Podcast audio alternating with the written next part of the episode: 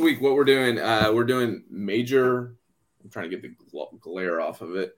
Major account sales strategy. Uh, so the author is Neil Rackham. I have with me my two good friends, Daniel Locke, Zach Mofield. We're representing the Mason Dixon Lions here, with Zach being in Ohio and Daniel and I being in Alabama. Yep. But uh, a little bit about this book, uh, a little background. So I'm sure most of us out there have probably heard of Spin Selling. Same author. Um, so this book, it's older than Zach, right? It is. It is. When we when we uh, it's started... actually it's actually older than me too. I looked at the actual. Pu- it's only it, it's uh I think a month or two older than me, something like that. It was published in '89. Yep, that's correct. I thought you were older than I am. No, Am I probably more gray hair. All right. Well, I'm 38, so it's not older than I am. But uh, that's funny. I always thought you were older than me. Um, but I what I like about this book, and we'll kind of talk through it, of course, is you know, uh, if you look, if you read Spin Selling, right, it's kind of your, it was kind of a watershed moment for professional salespeople where you go from just trying to pitch some kind of good or service to trying to identify the problem, understanding their pain, implementing a solution, right? That was really the, the heart of spin selling. And uh, for those of you guys that know, Neil had made his start in printer sales, you know, selling Xerox printers. Uh, I'll be completely honest. I can't imagine a more uh, undesirable sales job than that, unless maybe you know one of the ones that you've had in your past, Zach. But um, I'm not gonna list uh, names. It's all a learning experience, man. You, you either win or you learn, right? As they say. So, yep. I, I only say that because it seems like it's one of those zero sum games, right? Like either right. you get it or you don't, right? There's nothing more to it. Um, so it wouldn't be a good fit for me. But I know people have made lots of money and been successful in it. Just it's not mine. Larry but, Levine's one of those guys. I, I was just thinking that Daniel while I was reading it. Yeah, you're Larry, right. Larry Levine did, did fantastic in in. Well, I don't think it's copier, but office equipment. I think is the way. Right. I yeah, think, actually, I think Darrell Amy did as well. Yep. Yeah, it is kind of interesting. You know, we we follow like I, I love Anthony Iannarino and Jeb Blount, and they all came from essentially commodity sales roles, yep. right? Uh, which I think is interesting when you consider that then it comes down to the the abilities of that salesperson really to differentiate themselves. So, right, actually, it's probably a good school of learning to to kind of figure like rise to the top. Yeah, that's it. That's interesting you say that because you know I know we'll get in the book here, but they all you know Larry, Darrell, and uh, Neil came from that like you're saying the office equipment, Jeb came from you know the uniform, and then um, Anthony was uh, recruiting, like recruitment, employment services. Yep. Yeah, yeah, and then that was uh, Anthony came from there. Mm-hmm. Yeah, so it's all yeah, that's a great point. Yeah, if you can be and... successful in commodity sales, I mean, you really must understand sales, uh, what it takes to be successful in sales, because it's you know you have to have really understand your differentiators, how to actually take care of your your clients in the way that they need to be, uh, you know, taken care of.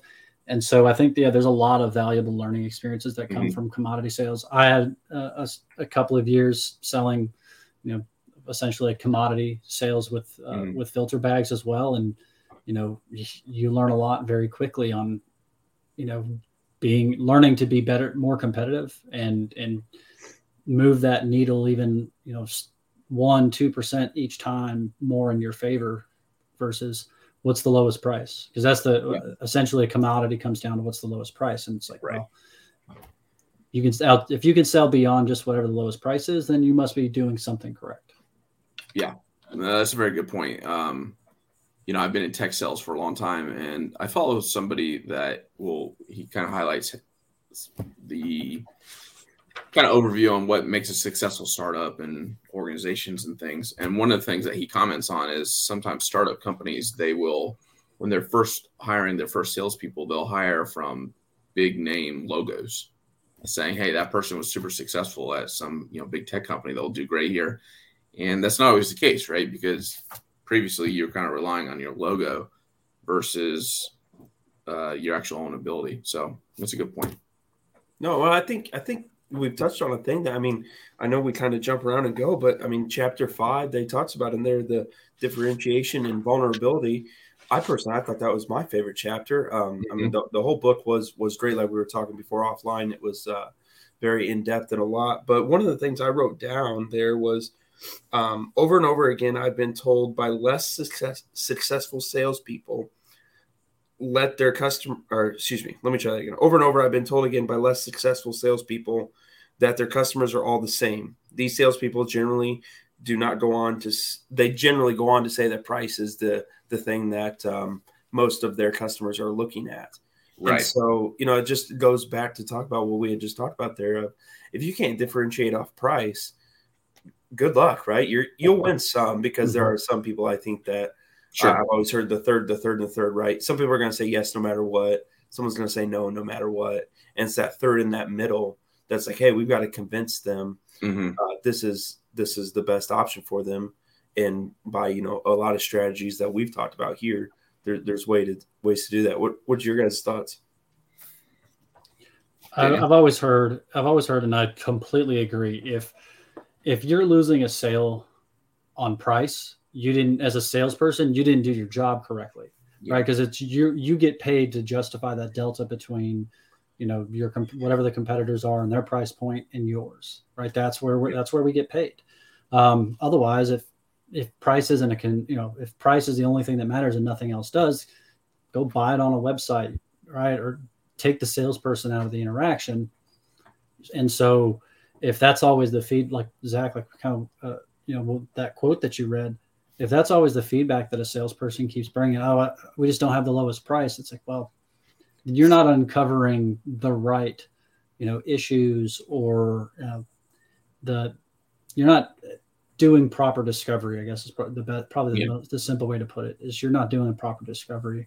You're just letting right. them just dictate that process to, to the point where there's like, hey, give me your price, I'll buy the cheapest, and that's the end of it. It's like, well, that's a that's a very challenging road as a seller if that's the way if that's how you're gonna gonna live um it is it's funny you know i was reading this book and i, I kind of go back to it kind of bring us back to the starting of it it's really interesting because uh, ryan like you said with spin selling it was kind of transformational in a lot of ways uh, mm-hmm. in in the world of sales a lot of it's because it's it's a I mean, it's a research book right? It's a it's a book that based purely off of research not it's not anecdotal like a lot of other sales books are like hey i did so great this is how i did it yeah. no it's empirical evidence you know over time and it's like oh here's the research that they, i think what is it he used like something like 10,000 sales calls or something mm-hmm. like that yeah. um, it was the basis of spin selling and what is really interesting is reading the two of these right is is this is the spin selling is like the the research section of the book. There's good nuggets in it, and it could really change your uh, your mindset on sales. But it's not it's not overly tactical, right? It's sure. it's like it's more on the theory side of things, um, whereas you know major account sales strategy gets more a lot more into the tactics, and it's yeah. and it's funny because kind of the the next we'll say generation of books that follow this, you know, is what I kind of think because I was reading it recently um, is uh, suddenly blanked on it. Um, uh, uh, I'll have to edit this mind this mind gap out. Uh, Challenger sale is oh, I was actually just about to ask. You know, Challenger sale was great. It was a lot of and yeah, a lot of great research went into Challenger sale. Yeah. But it's not like what do you do with it? It doesn't really give you a guide a guide to do with it. Whereas the you know challenger customer is okay, here is your roadmap based on all of this, you know, uh, this you know knowledge and um, you know evidence that uh, research based evidence that they provide. It's funny because they are both. It's very similar structure and how they are. Um, they're both delivered. Uh, I think they're both very relevant though to even today's selling environment. Didn't mean to cut you off, Daniel. So no, no, absolutely. That was that was one of the big kind of uh, um, I guess themes that I wrote down early. Is like, man, from a, a theory level, and you know i say on a broad level this book mm-hmm. is even though it's 33 years old it's still very relevant today now some of the tactics are dated like the sure. specific tactics i mean this was written before the internet existed. So there's some things that when it comes to like the buyer journey and and stuff like that yeah that that stuff has changed. But and you kind of go back to the foundation of it it's still the same. People still make decisions uh you know in a similar way. Just it's a maybe a little bit more complicated or maybe you know some parts are have sped up thanks to you know knowledge in the internet. But you know on a on a real foundation level this thing is still extremely relevant um, yeah today I would agree. Uh, it's interesting you brought up Challenger Sale because I, I thought about that a lot when I was reading this. In full disclosure, Microsoft, where I work, we use Challenger Sale for our uh, methodology. Um, so I'm actually a big fan of it. But uh, I like this book, and I, I felt like, to your point, Daniel, it employed more of the tactical how to. And you'd almost have to say, I don't think you have to read spin selling to read this book, but it definitely helps. Real quick on that, Ryan, I, I would agree because I have not read spin selling, and he referenced back to it a couple mm-hmm. times. Mm-hmm. Uh, I don't think you have to, like you said. I think it definitely would help, though. But yeah, yeah, not to interrupt. No, no, yeah, no, you're right, Zach. And I think too something that we should keep in mind. Yeah, so the book was written in '89. Spin selling was, I think, '87. Uh, those were pivotal, pivotal books when they came out and they've really if if you look a lot of modern sales authors will still reference those books like hey this oh, was yeah. the first time i ever heard something like this and so you know when i was rereading or yeah rereading this book to uh, now there were some themes that i've heard in other more recent sales methodologies but in reality they came from this or from spin selling and so it was kind of nice to kind of get to the the ancient text, so to speak, of the Bible. go ahead. No, I, go Zach. No, I was just gonna say, um, you know, I, I, agree with you. A lot of stuff that I've read, it, it, refer, you know, they'll they'll put the spin selling acronym in there or something like that. Um, and, and, like I said, I haven't read it yet, but it's, it's definitely on the list to read. But mm-hmm. I would agree with you that a lot of things reference uh, this book, or excuse me, spin selling, which I would assume they'd reference this as well. Uh, so it definitely seems like it was the first one, if you will, to hit the, I don't know if I'd say market, but it's like a big foundational rock, so to speak. And I think a lot of it, to tie into Daniel's point about, hey, this is still relevant today. One of the notes I have down from from chapter one is um, we've seen. He, so Neil says we've seen many account strategy strategies collapse because they become so complex mm-hmm. that we forget that the basic fact is that these these decisions are made by people right. have a relationship mm-hmm. and, and, have a conversation. I can't think of how many times at Outbound um, the answer was have a conversation with someone. Yeah, like when you ask a question or or like their underlying theme, right? Mm-hmm. I mean, it's it's very. I want to say it's very basic, but it's be great at having conversations and be a great listener and ask great questions. It's yeah. just you know it's very very I'll say simple but yet complex. No, you're right. Uh, there's I had a great sales leader in my in my past too he said whenever you get into a complex situation just pick up the phone and talk to yeah him.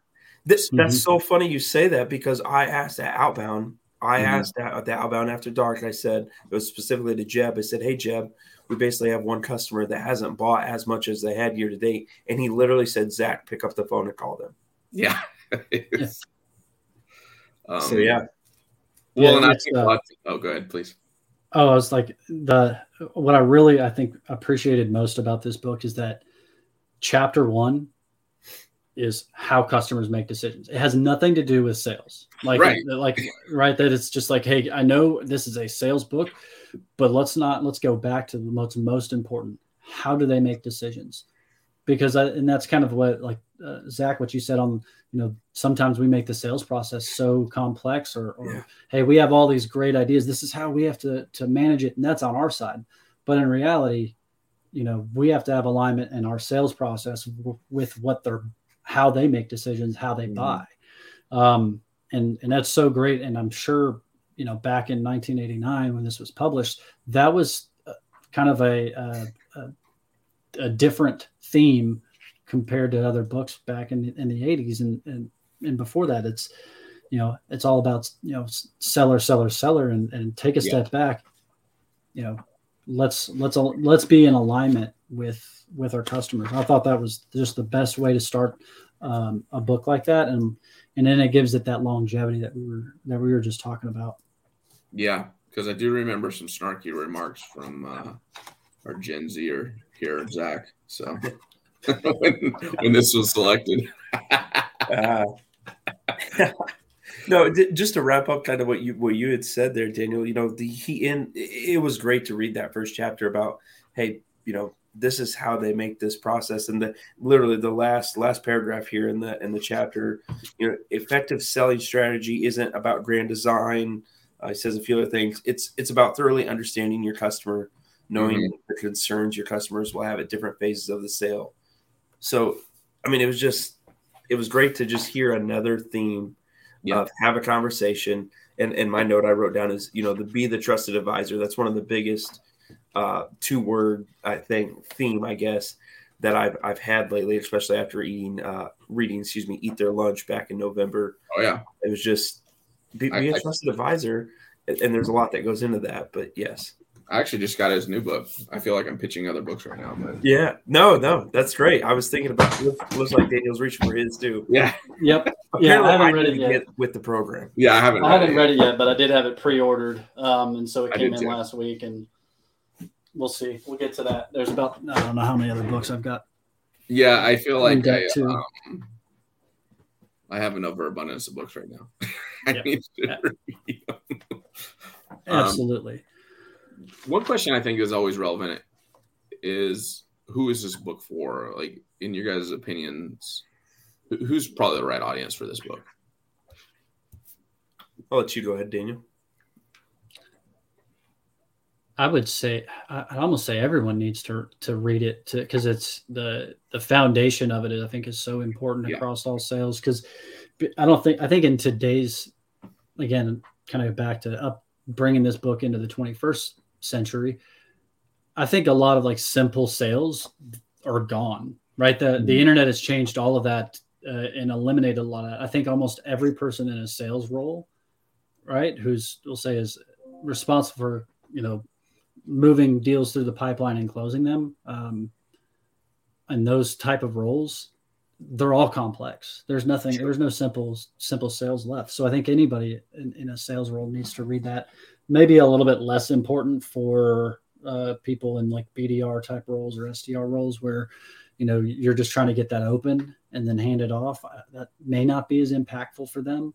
Um, Unless maybe they want to transition out of that role at some point, right? Yeah, yeah, yeah, exactly. Um, it's it's not it may not be tactical for that. There's certainly sure. other books um, that that are a good use of time. Uh, but yeah, that was I was reading this like, man, this thing again some parts of it are dated, but uh, it, it's so funny because you can tell as as much as we read too, you can you can tell how many other books over time have been basically taken part of this, yeah, and and expanded on it, right, um, in their own unique spin or way with again with their own anecdotal evidence, whatever you want to put in that, but it all kind of comes back to to to this book, yeah, or this with its counterpart spin. As you know, it's so funny. When I first purchased this book years ago, I thought it was more of a like an account manager type of book because of the name, because I'm an idiot. But um, so, but uh, you know, I found that this book is really good though for anybody that they have more than one sale into a company. So, you know, yeah. taking the example of the Xerox machines, obviously if you're selling into a fortune 500 company that has multiple locations you want to keep advancing that sale and keep understanding their buying process and expanding and i i thought that this book did a good job of kind of highlighting those those tactics and nurturing those relationships and coming to them with value versus just you know proposing something. So i i found that it's for anybody as well that's a professional salesperson that's doing more than you know single sale into a company. I don't know zach did you have any other opinion on it Yeah, originally, you know, when you first asked it here today, I was thinking maybe a little bit more of a seasoned uh, salesperson. But after hearing you guys talk, um, I think I've kind of shifted actually here in the last what thirty seconds. Oh wow! Uh, just just because yeah, you guys were so so convincing. No, I, I, think I forget who said it. Um, it was either Dan or you, Ryan. Uh, but somebody said, you know, all those, you know, most of the other books that we've read mm. have underlying themes in that, um, in which I can definitely see because I read those books first and then read this.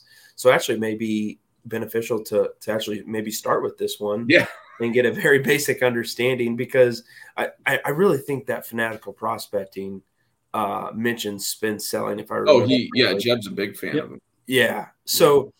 You know, honestly, I, I think you know, even if you're just starting out, um, I mean, shoot, anytime you can read and learn more, you know, one of Jeb's famous lines I love is, uh, you know, those who out learn, out earn. So it's true. I, I really think, uh, yeah, at first, like I said, I was going to say someone a little bit more seasoned, but maybe actually reading this one and then reading, you know, most of the stuff that we've uh, discussed and talked about, uh, you might actually be able to, to pull stuff together better. So, so yeah. really anyone, I guess, to wrap it up. And I realized I had a slight biased, uh, when you look at a book that's written in the 80s, you're like, yeah, I don't know. In your head, you're like, there's no way that's going to be beneficial to me at all. Yeah. But um, I I was reminded that a lot of this stuff, I mean, a lot of the human psychology aspects of it and how you're approaching a problem, that doesn't change. Uh, sure, maybe maybe the method on how you do it, or or Daniel, to your point, the buyer's journey is a little different now with with uh, you know so much knowledge being given to us through the internet and other things. But at the heart, you're still there to solve a problem and align with a buyer, right? So, uh, yeah, it kind of reminded me that some of the 80s models, they're still good. I, I fortunately didn't have that level of hubris, um, mostly because. wow. Uh, Should I not? Because no, no, it's okay. Uh, I was very, I was just very fortunate that spin. I, I have a my undergrad as a professional selling uh, program yeah. with it. Spin selling was the first book uh, of my first professional selling class, and oh, so, and you know that was back in what 2010 or something like that. So I mean, it was still, I mean, it was still 20, you know, something years old at that point, but um, you know, that was the very first book that was, you know, on our reading list was, hey, our professors like this is the book you need to you know we're going to base uh, the foundation of the class off of. Well although i will say this is the first time i've read the follow-up book. Sure. I'm kind of disappointed that i was like oh man i i let as great as spin is i never finished the you know rest of his thoughts uh, up until now. But you know fortunately through all those other books i kind of have gotten uh, gotten a lot of that content. But um, but no, this is a. I would I would agree with you. I'll kind of go back to one of those points that you you mentioned about. Um, I know you're a, a you know, in customer success, and in chapter eight, I think he does probably one of the first times it's it had really been written about was like kind of like all right, continuing and growing within an account, right? Like that, taking that land and expand, um, you know, uh, model and yeah. like okay how do we how do you become very strategic about that i think that this may be one of the first places i think um, that model or concept was really developed rather than you know hey because again a lot of times hey, this is the salesperson a's account you know you get in the door that's great you still own it and right. then you start to become the relationship manager and maybe not you know strategically looking for that next step to to grow it out. It's all done sort of ad hoc. That's yeah. the way it was for me previously but it's like okay this is like take the step back. All right how do we really you know be strategic? Because it is it changes. The evolution completely changes once you're in the door and are you know providing the product or service whatever that is. it's like all right how do you grow beyond that? And that there's a wildly different set of um, of needs and interaction at versus the initial sale. Um, yeah. And so I was, you know, it's like pretty neat to see that mentioned way back then. And, you know, I don't think it, it took years for that concept to really start to grab hold. probably till the iteration of of tech is really who's. Yeah, I would really say it's probably the last ten, maybe fifteen years, maybe. Uh, yeah. I'm trying to remember who who was first. Want to say it was Salesforce, but I could be wrong. It was one of those you know tech companies that really started rolling out. And he he mentions that too, like in chapter eight, like the idea of farmers and hunters. I think sometimes there's like a, a derogatory uh, attribute a, a, attribution to farmers, but it's yeah. you know if you look at a lot of businesses, you know eighty percent of the revenue actually comes from existing businesses, right? Existing customers. So you have to maintain and build those relationships and expand in them to remain successful. I think I think it's a great point you guys bring up. You know, the customer success, if you will. You know, one of the the lines in there he talked about, which I loved, was the business relationship is, is always doing something, mm-hmm. whether it's you know it's never stagnant. It's either getting better, it's getting what does he say? It's never yeah, it's never static. Uh, it's either getting better, it's getting worse. I mean, it, it's doing something uh, either way, and it, it, really made me reflect on I'll say past uh, jobs I've been at with accounts, and even where I'm at now. It's hey, you know, it was a moment to take a step back and say, okay, am I getting better with with my accounts, or am I getting worse, or what? You know, what's the plan? Uh, yeah. not, not, that we don't have a plan, but you know what what is uh, you know just a, a moment in time to say, okay, that's it's a good refresher, if you will. Yeah, and actually, uh, in chapter eight, he uses the author uses this uh, kind of dialogue back and forth where a salesperson says, you know, they're they just close a big deal, and so they're going to go on vacation and and then they're going to get back to their other customers and spend more time with them.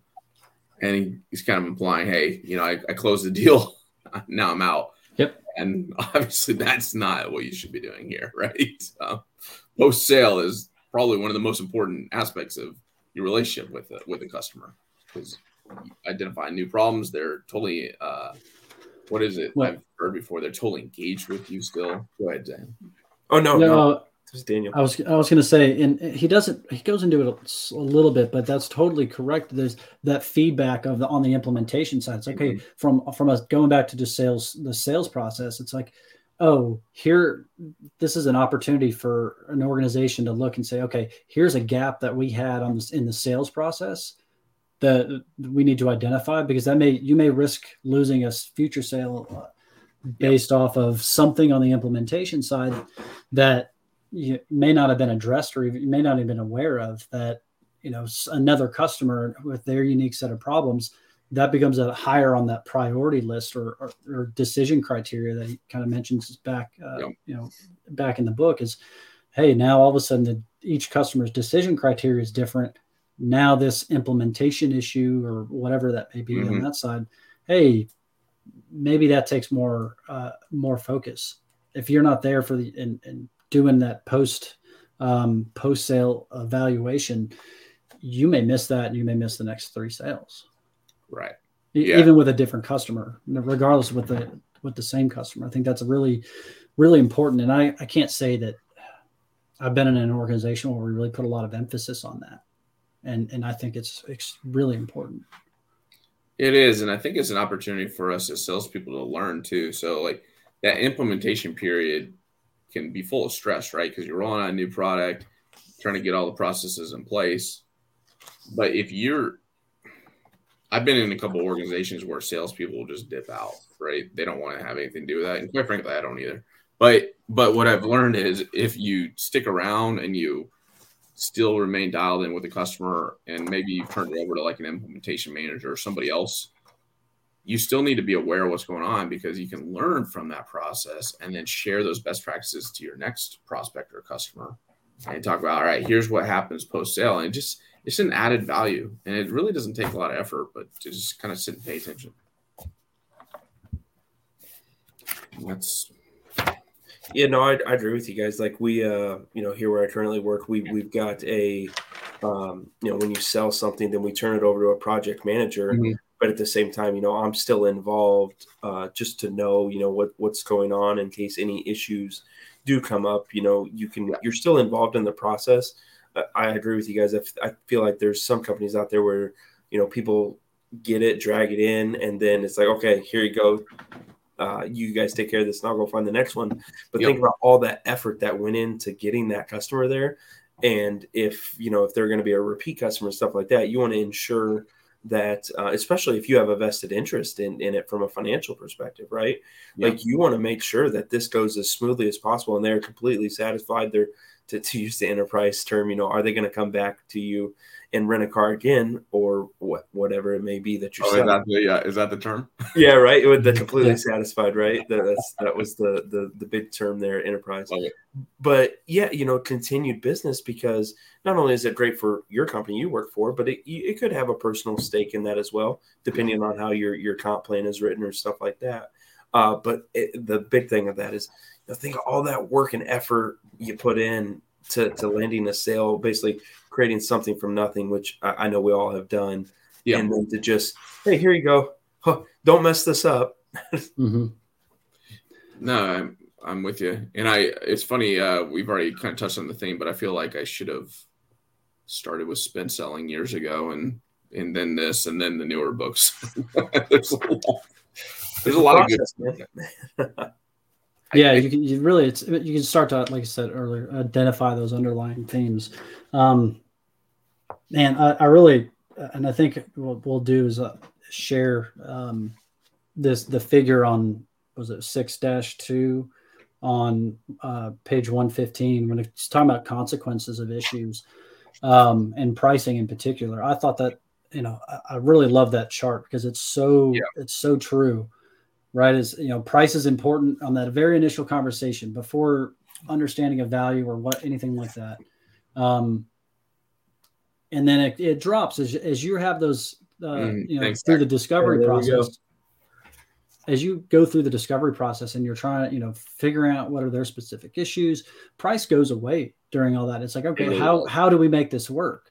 And then all of a sudden it just comes roaring back there at the end. I think that's when the procurement person gets involved. Yep. if I'm being yeah. sincere, I think that's when when well, that happens. Yeah, typically it is, but I do like he, he does kind of dive into that a few pages later, and it's yeah. like you know he's he's using the the term consequences there. Um, but I really liked it's like hey, there's a few a few points here that he uh, identified. It's like signs that which suggest consequences or you know you didn't do enough discovery or whatever mm-hmm. in, in, one area. It's like you know things that you thought were addressed unresolved issues previously you know coming back. It's like obvious those all eventually if if you some of these items show up you're going to have a price conversation and you're going to get you know you back to to commodity. Um you know, uh, was it here? I'll, I'll, just list them out here. Resurfacing of previously resolved issues, unrealistic price concern, unjustified postponements, unwillingness to meet, uh, withholding information. It's like all of a sudden you get you're getting toward the end. It's like you you're not getting that information back. You know that feedback from them. Yeah. You know they're going dark on you. Bad news, right? And we've all seen it now. You know, uh, every experienced salesperson sees it. You know, how do you how do you address that? You know, he kind of goes into a little into it a little bit. I don't think it was. Uh, I I don't know if it was just lack of research or just you know um, just didn't have enough you know words or, or, pages in the book. But I definitely think that that's where a few people like um, like Jeb Blunt kind of takes uh, objections and kind of t- expands on on all of those as well. Yeah. Uh, on on these topics because I think it, it's just neat to go back and see that hey these things have they don't change. In 30 30 some you know 35 years these things still exist. When you if those come up um you're it's going to be bad news for you. Um yeah. It just it, it's pretty timeless. I agree. I think it's in one of Anthony Iannarino's books. I, I want to say it's the only sales guide you ever need but it may have been his follow-on book. But he mentions that when those types of objections come up later in the sales process, it means that as a salesperson, we skip steps. We didn't do mm-hmm. enough discovery, uh, or, and it's happened to me, especially earlier in my career. I mean, heck, it's, it's happened later in my career too, unfortunately, but where I didn't identify that, yeah, the person I'm talking to, they may be a decision maker, but there's somebody else that's holding the bag of money, right? And I didn't identify that. I didn't ask that question. It didn't occur to me. And so, all of a sudden new parties are introduced later into the sales cycle that I sh- quite frankly should have been aware of. Um, And so he, he does like to your point, Daniel, he does highlight it here, but he doesn't go super in depth about it. But there are some other books out there that really do a good job of kind of highlighting that a little bit more. But again, it's kind of built off of this foundation here that we're we're talking about today. No, I think I think you guys make a great point, and and the one thing I would add to it is, um, you know, I'll, I'll, say kind of the flip side of that of when you prospect, uh, as Jeb says, every day, every day, every day. You you if you get to that point in the sales cycle where you're starting to hope and wish that this one comes in because you've got a good pipeline behind you, you, you can cut bait and move on, so to speak, right? Yeah. The Gina um, Marco, if I'm saying that right, she wrote an article about that posted on on Sales Gravy a couple mm. months back about she related actually fishing to prospecting. It was a really good article, but it was basically, hey, sometimes you just got to cut bait and move on, right? Um, and and learn, right? That just like we we do while reading these books, we're here to just learn as much as we can and help people out uh, if they're listening or decide to pick up this book as well. Uh, but you, you, learn in that, and and the, to relate it back, kind of what you said, Daniel. Um, you know, one of the things I had highlighted the, the very page after that chart on 115 when price starts to come back up again is you're getting towards the end of the sale and if you don't get the sale he says in here that um, from the research that they have done in 64% of the cases uh, it was revealed that price was not the most important factor the real issues were consequences or risk or penalties associated basically with with uh, switching mm-hmm. and I highlighted that because i can't think of how many times especially early in my career it was all about well you got to have the best price which yeah. you know, as we've all learned, that's that's not the case. You gotta you gotta be able to sell and differentiate and do. But to hear that over half the time, 64%, it's only 36% of the time the price is the big hang up. Like that yeah. was that was very mind boggling to think of it uh, in that terms, um, just just from a real data, if you will, um, back in you know, like we said, 30 years ago, but it's still relevant even today.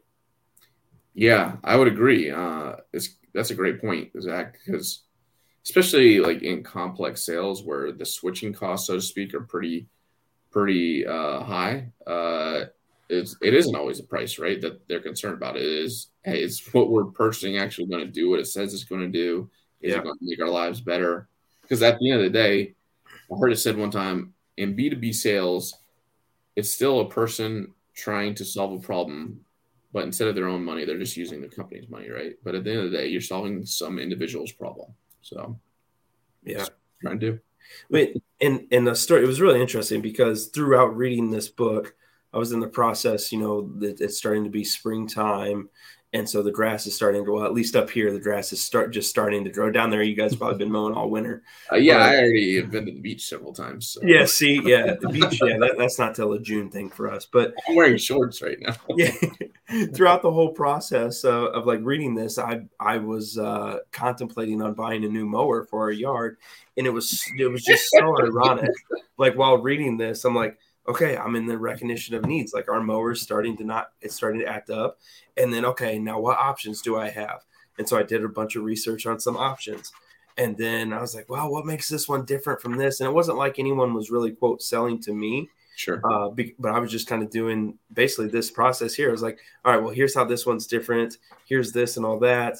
Uh, and then my next thing was, well, the concern phase of, okay, well, yeah, that one's a little bit more money but is it going to last longer? Well, this one's a little bit cheaper.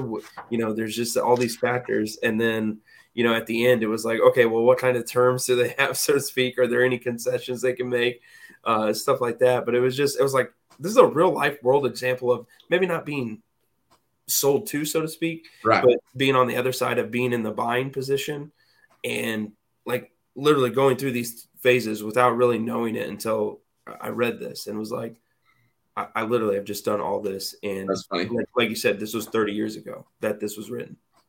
So I mean, you know, I guess I guess people want to know what you actually purchased. Right. I, I, did end up uh, I did end up getting an Ariens uh, mower, but it was I mean it was a process though. I literally researched like 20 of them, and because uh, it was a, it's a big investment. At least yeah. you know our goal is for this thing to last seven to 10 years, and uh, yeah, so Ariens Ariens won. I bought a, a Honda mower years ago for fifty dollars from this guy that had a lawn business, and he was like, "Look, I'm pretty sure this will only last like a year, a year and a half because the carburetor's out." Uh-huh. Uh, I'm uh I'm at like ten years. I've never changed the oil. Uh, just put gas in. I don't even know how it works, but For, it for fifty dollars, you said yeah. that's the best fifty dollar investment you've ever. That's fantastic. That's fantastic. You know, it's funny. I, and I can't think of. I- I'm glad you, you shared that, Zach. I, I can't think of who it was. It may be like a, a Grant Cardone thing I've heard years ago, but it was, you know, really good salespeople. Are promoting him now? Is that what we're doing? No, not necessarily. I don't. There's a lot of things. Uh, there's, Yeah. there's little snippets of Cardone that are great in my opinion. There's a lot Yeah. that I'm not a fan of, but um, uh, it does. I think it may be somebody else, but the principle is it's still an interesting concept that's been rattling in my head for a while. It's you know the very best salespeople understand. You know they know how to buy. They Mhm. really know how to buy in, That- in, so everything in their life um, because to be really in tune with you know the like kind of like I said, go back to the first chapter here. You have to have that experience in buying things to really understand how to navigate it from the other side of the table. Um, you know, do you have to, you know, out you know out outbuy your ability to to pay for things? No. Um, I think that's I can't remember. Like I said, it may have been somebody else, but that sounds like a Cardone type of thing to say is, you know, hey, you know how to spend your money. Um, uh, but Sounds like Dave you know, that. but that, that, like I said, that concept keeps has always sort of been in the back of my head. That's like, listen, if you don't know how to buy anything, how are you supposed to both empathize with the person on the other Yeah. side, but also understand how to help them navigate that process? Because uh, you know, there's been several other books beyond this one, but he does touch into it a little bit. Um, you know, helping them navigate their own internal journey right? It, I think it was like chapter four or something like that, where he's like, you know, evaluation of options. Like that they may not know how to buy what you're selling. Like if it's a if it's a new product that's never existed before, how who do you talk who do you call who do you talk to? You know, I, I think he uses an example in here on I don't know, it was like Um, voice to voice recognition or something like that. You know, you call it, you know, somebody goes and calls the security, you know, head of security, and they're like, oh, that's not our department. And you just kind of get bounced around nobody has ownership over something that doesn't exist Mhm. and so knowing how you know they go through that process and help you know that's step one the, the next one's like okay once you get in with somebody you have to help them navigate that the the buying journey you know in order to be successful as a seller. Uh, and I, I thought that was like i said uh, just neat to see that that concept was there 30 years ago you know but so many so many companies still use this features and benefits based selling you know sales training. It's and, and i just it's I'm like it's incredibly outdated at this point It is, and I don't know if it's like because it's funny. Even you know, we're all remote now. Well, Zach's not, but uh, but you know, I used to be in a sales pit, so to speak. Where all of us were together, sales guys, and you'd there's one person in particular that he loved to pitch features and functionality, and that was it. And you know, we told him until we were blue in the face that that's not going to work, and he ended up getting let go. Really good guy, I, my next question was going to be how long was he there? So he wasn't uh, you know uh he was a good guy. There wasn't anything wrong with him but he just he couldn't like figure like i don't know he couldn't like get that higher level thinking in, in place.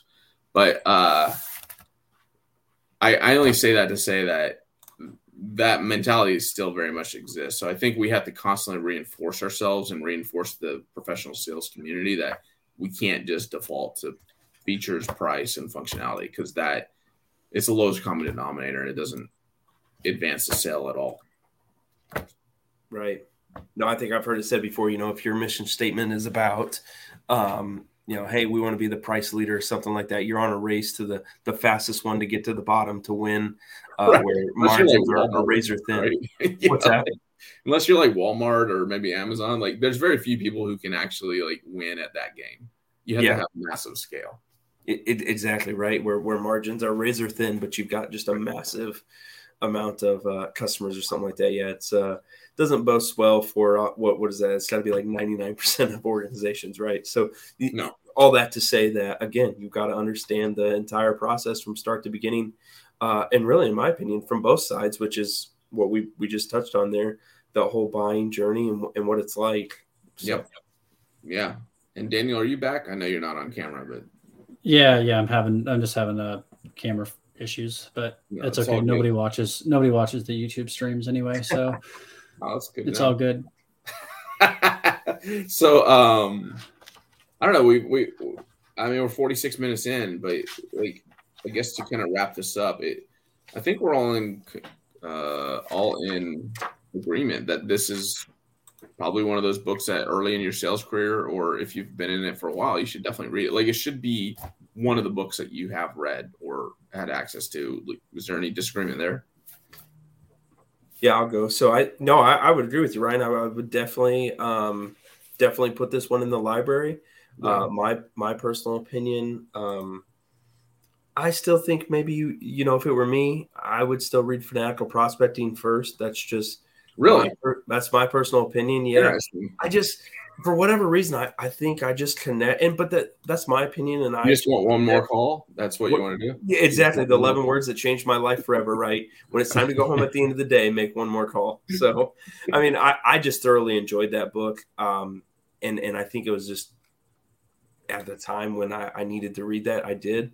Uh, but I, I would still put this one up there, uh, just like we said, just to know that hey, there's a lot of themes and a lot of other things that you'll read will, will come up there with that. But uh, Yeah. yeah, so basically, yes, I would recommend it. I would definitely say get it and invest the uh, the time in, in reading it. So, Daniel, how about you?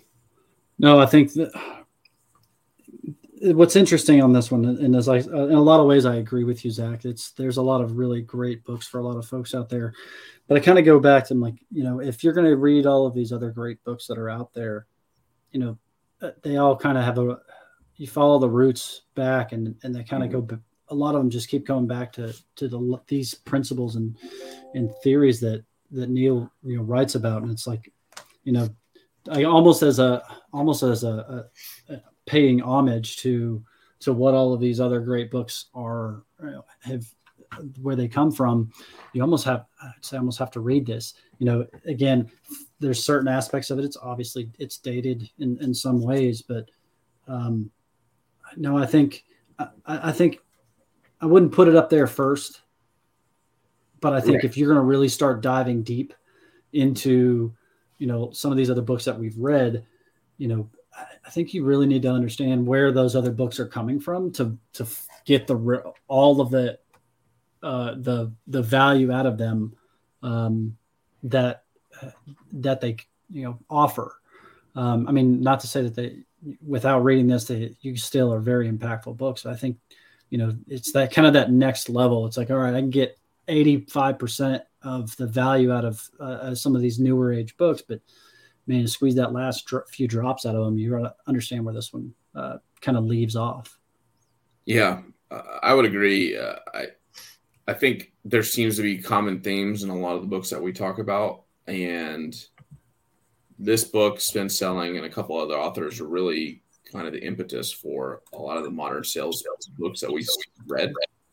And so, I found that this book was very beneficial to read again for me when after I'd read a bunch of other books because it kind of tied things together again, themes that I've been reading. So I definitely recommend it. Um, doesn't have to be first, but definitely would if you're if you're interested in sales and advancing yourself. I think it's a great book to read and, and kind of dig dig into. Yeah, no, I, I, I agree. So just uh, I don't know if, if you know Ryan. uh, Obviously, you're, you're hosting this time, but just so everyone knows, uh, Think Again will be our, our next book by Oh, Adam Grant. So Uh, I personally haven't read it. Uh, have you guys? No, in fact, I no this was this was daniel's recommendation here it was it, it was the best book that i read probably in 2021 um, I, I really i still think that now that was i haven't read it again since the first time i read it which like i said was about a year ago but i just remember when i put it down i was like man this is just it's not necessarily a sales book but it definitely makes you uh, you know it makes you think about some of the decisions that you make you know, Mhm. how you go forward um, and, and just kind of how people think too because that's that's so in, important for what we do is understand people's motivations and, and how to influence them um, it's it's definitely it kind of goes back to organizational behavior right that's what adam grant really writes about is a lot is kind of organizational behavior and so i thought it was as i'm reading i'm like this is very uh, it, a, a, lot of this resonates from a sales role um, without actually you know talking about sales process and, and everything like that. So no, I'm really excited to pick it back up again. My it's even been recommended in my wife's uh, book club at uh, really you know yep. Is your wife in uh, sales? No, my wife's a teacher, but oh, interesting. You know, it's essentially it's still sales. Uh, yeah, it's just uh, that's the beauty of, of teaching is it's still trying to get kids to be passionate and, and learn and selling selling them on the idea of knowledge. So, um, so yeah, it's I'm really really thrilled about it. Our, I'm already excited. We have to schedule it so I can go yeah, back and start do. reading it again. Right. I need to buy it. so, all right. Well, I, I I think this is another successful. Trying to get the glare off. So, major account sales strategy by Neil Rackham. Again, it's it's one of those oldies but goodies. I think it's it's a great foundational book, and a lot of the themes and and mindset in it are very relevant for today. So go out and buy it or steal it from somebody. I bet it's in. A, I bet it's all over like libraries. It's old enough. It's probably in a bunch of. Yeah. I think I know Spin. I've seen Spin in, in our public library. Well, I'm sure it is. So I'm sure. You don't even have to buy it. It's always a pleasure, fellas. Yeah. You guys too. Thanks for the blue shirt day. That's right.